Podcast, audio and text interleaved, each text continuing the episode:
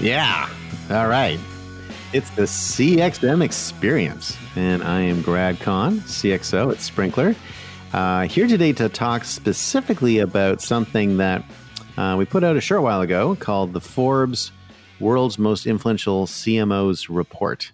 And uh, this is something that we've been doing now for about eight years. Uh, we work very closely with Forbes and LinkedIn to produce a list of the world's most influential CMOs. And it's uh, essentially 50 uh, CMOs who we judge as the most influential CMOs in the world.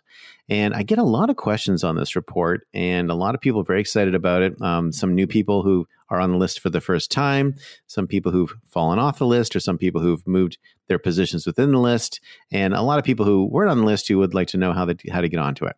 And so, what I thought I would do is just take a few minutes uh, and just kind of go through those really quickly, uh, just to kind of outline it. Um, I will say two things.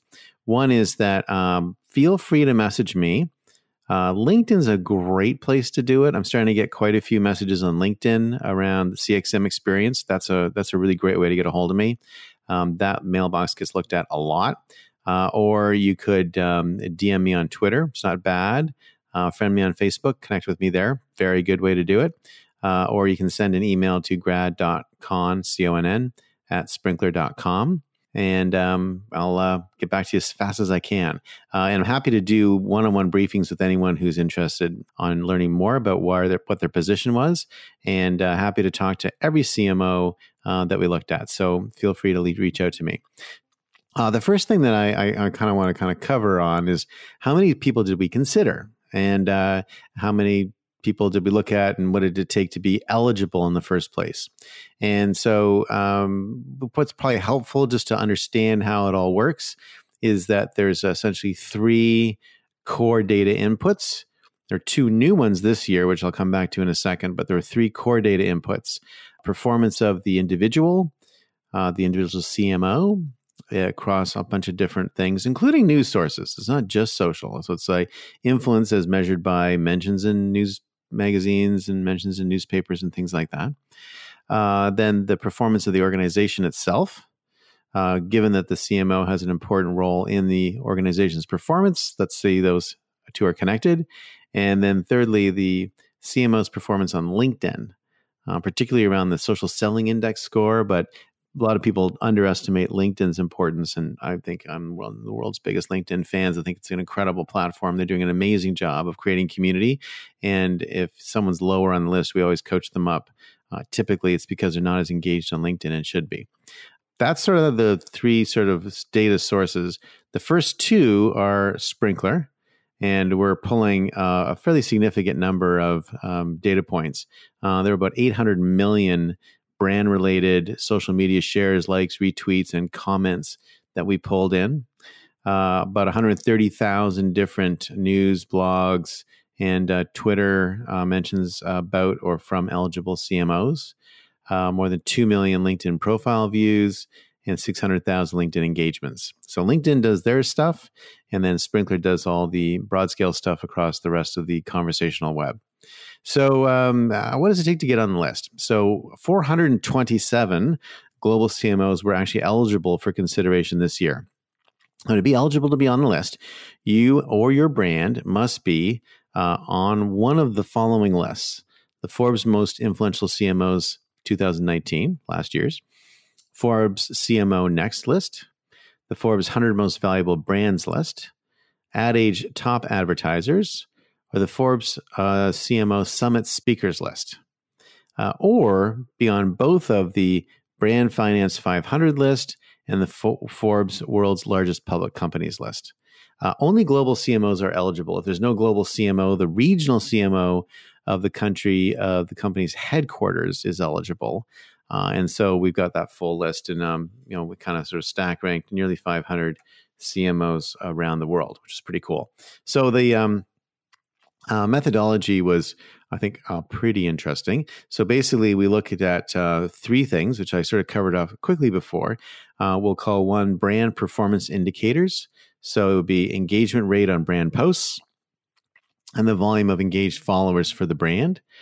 The second thing was personal impact on brand awareness. So total direct and indirect Twitter mentions. That would be app mentions and then CMO plus brand name mentions, also online and blog mentions of the CMO, and then news mentions of the CMO in the context of the brand.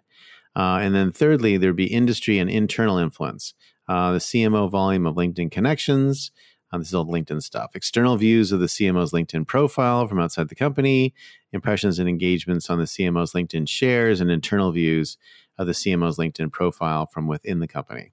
So that's sort of the core core things. Now we actually added a couple of things this year uh, for a couple of reasons. One is that classically we released the study for Cannes, which is at the end of June. Cannes was canceled this year, so that sort of end of June deadline went away. Uh, also, there's a bunch of things that happened in March. I can't even imagine what they were. Uh, that sort of thought, mm, this is a bit of an unusual time. Maybe we should change our our study because it would seem a bit weird, I think, to typically would stop the data collection in March and then have the report ready in June. And seems like we'd be leaving on a pretty important piece of time. So what we did is we extended the data collection through the end of June and then released the report in September. And the two things that we added were visibility on COVID 19. So, what were the engagements and impressions on COVID 19 related LinkedIn posts? Uh, total direct and indirect Twitter mentions, online and blog mentions of the CMO, and news mentions of the CMO, all in the context of COVID 19. And then we also added visibility on Black Lives Matter. Uh, again, total indirect and direct brand name mentions um, and Twitter mentions, online and blog mentions, and news mentions. And so by adding COVID 19 and BLM, I think we, we took the two kind of core things that were happening in that March to June period and looked at how CMOs responded to that. And it actually had a pretty big impact on sort of the ratings. And I think what it was an interesting test of is how fluid are CMOs in terms of their ability to adjust to change. Uh, and so, um, so basically, we look at uh, sort of quartiles for each of the scores. So there's a four quartile view, uh, and people will rate in the different quartiles. Uh, and we can go through and we have essentially strengths, uh, neutral, and challenges for each CMO, and you can sort of see sort of what uh, what was going well or not going well. I think what was what's fun when I go through these is that many of the CMOs actually did a really good job of continuing what they've been doing in previous years. Um, but what we're seeing across the board is there's been a significant escalation broadly by other CMOs. So treading water is just not going to do the trick anymore. You're going to have to kind of keep going forward and keep getting better all the time. And so I do enjoy these calls because it's a good way to help the CMO understand what they need to do to drive to the next level. And I think that's always good to keep sharpening the saw, keep thinking about things are cha- things are changing, uh, and keep looking at how to make sure that your own influence can be used to help your brand. And I think at the end of the day, the maybe the one thing that I would sort of leave us with here is that the influential CMO study is is less about CMOs wanting to be famous and more about the fact that the CMO has a big impact on the brand itself and the brand awareness itself. But, you know, you've heard me talk a little bit about this move from the broadcast world of the 20th century to the conversational world of the 21st century. So think about broadcast channels, conversational web. And in the conversational web, you know, we have the identity and interests of the customers who are coming to us sort of in so kind of in a trade like modality, customers are like, I want to know who's behind the company. Who am I buying from? Who are you? What kind of people are you? Uh, let me see your name and identity. Let me understand who you are. Let's put a face on this thing. And I think that that ability to put more of a face on your company as a CMO and to sort of create a brand for your company around who you are is not about puffing yourself up. It's really about helping your company be successful by associating it with real individuals, with real human beings. And so I'm a big believer in that. I mean, I, I blog, do this thing called a podcast on a regular basis. Um, pretty much I'm out there as much as I can be. But, you know, I'm talking about Sprinklr and I'm talking about how Sprinklr can change the lives of, you know, millions of people on the planet and certainly change the fortunes of the customers who work with us. So uh, get out there, make it happen.